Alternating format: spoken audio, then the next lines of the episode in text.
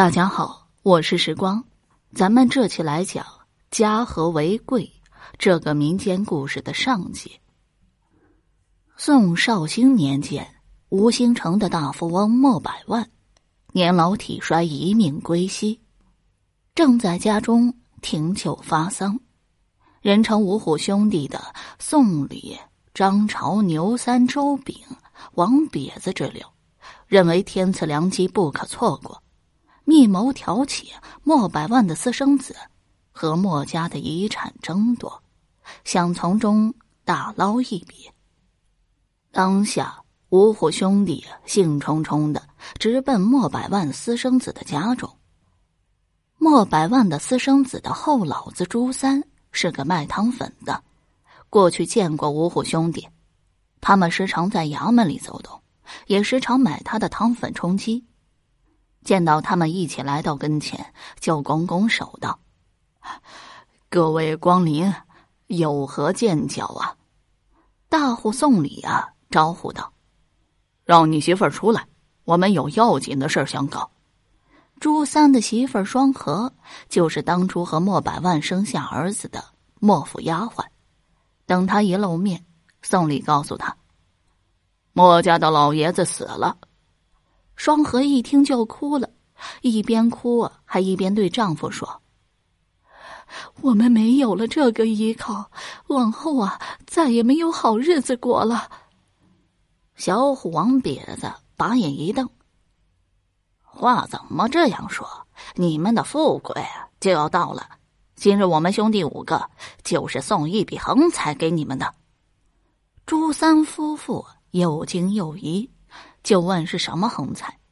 宋礼瞅瞅周围，压低声音说：“你们也知道，你们的儿子是莫老爷的骨肉，如今他家里啊有万贯家财，应该也有你们儿子的一份。你们可以理直气壮的去把他要回来。莫家要是不肯分给你们，你们就和他打官司，官府保证啊会断给你们的。”要是墨家不承认你们的儿子，你们就和他滴血认亲，还怕不是真的？朱三夫妇面露难色的说：“事儿啊是这么个事儿，可就怕要不出来。自古道啊，贫莫与富斗，打官司要靠钱来铺路，我们怎能敌得过他们？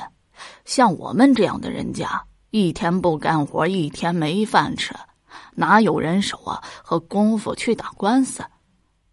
宋礼假装正经的说：“你们的顾虑也对，这个打官司嘛，是需要人手和钱财的。不过不用担心，要是你们同意，人手上有我们兄弟五个就足够了。至于这钱财，我们兄弟五人一人先出一百两银子，按老规矩，一本一利，一共是一千两，作为打官司的本金。”小钱不去，大钱不来。等日后你们有了家业，再还给我们。不过你们要写个借据，定下这件事情。朱三想了想，就按送礼的意思写了一张借据，签上了自己、双和和儿子的名字，还画了押，交给了宋礼。宋礼收起借据，说：“回去准备准备，马上动手。”带领众兄弟离去。五虎兄弟走后，双河不放心的问丈夫：“你没见到银两，怎么就写了借据呢？”朱三满不在乎的说：“就是咱们一家子捆起来卖，也值不了几两银子。他们拿了千两的银票，要是争不来家业，他们向谁要去？真要是争来家业，给他们一点又有何妨？”况且有了这张借据，他们才会啊全力去办。双河又道：“那你怎么还签上儿子的名字？”朱三道：“争家业是争儿子的那一份就应该写上他的名字。这银子啊用去是他们的，得来是咱们的，反正不用咱们破费，你就把心啊放在肚子里好了。”五虎兄弟。一边走在路上，一边高兴的说：“这家兄弟啊，被咱们说动心了，咱们快要发财了。只是这事儿该怎么办呢？宋礼冷笑一声：“傻子才会破费五百两银子。我们只拿俩小钱儿去买几尺粗麻布，做成孝衣，给朱家儿子穿上，让他到莫家灵堂里去哭爹。这样肯定啊会惹起墨家母子的恼怒。到时候啊，咱们再一张白纸写成诉状，这事儿不就办成了？”四个人拍着手道。妙妙，快去快去！时候不大，五虎兄弟啊，去制衣店做了一件孝衣，又一起涌到朱家。朱三夫妻问：“呃，各位作何打算啊？”宋礼让他们叫出儿子，有话要说。双河指着五虎兄弟啊，对儿子说：“这几位叔叔啊，帮你去要圣山父亲的家业。”你听他们的吩咐啊就好了。小孩子有十多岁，看样子很是懂事。他开口说：“既然是我生身的父亲，那家业就有我的一小份儿。只是我还小，不知道怎么去要。”宋礼接过去说：“不用你开口要，只要你穿上这件孝衣，走进他家灵堂后，放声大哭，哭完后再拜拜，接着往外就走。”谁问也别理他，我们在他家大门口旁边的茶馆里等你，这个不难吧？小孩子点点头。朱三又问：“这是何意？”宋礼冷冷一笑，道：“出来就能打官司了呀。”五虎兄弟带着朱三的儿子一直朝莫府走去，快到大门口时，他们拐进了一个茶馆里。宋礼手指挂着僧牌孝廉的大门，对小孩子说：“那就是你亲爹家，你进去啊，照着刚才的话做就行了。”说完，给小孩子穿上了孝衣。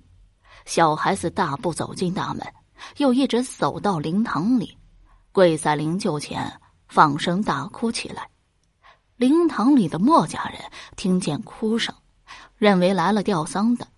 走过来准备照应一下，可只见一个十多岁的小孩子，身上打扮和孝子无二，口口声声的叫着亲爹爹，哭得非常悲切。莫老太听见这个小孩子哭亲爹，又是这种打扮，一股火气呀窜到了脑门他嘴里吼道：“哪里来的小野种，快给我赶出去！”他的大儿子莫大郎是个非常有见识的人，立刻想到了“来者不善，善者不来”，忙对母亲说：“这件事了不得，不可造次。我家出丧之际啊，必有奸人趁火打劫，一旦落入他们的圈套，这好好的人家是经不起折腾的。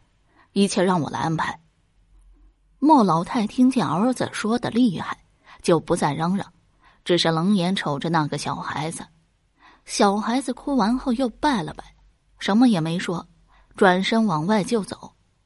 谁知莫大郎一下跳了过去，一把抱住他说：“你不是卖汤粉朱三的儿子吗？”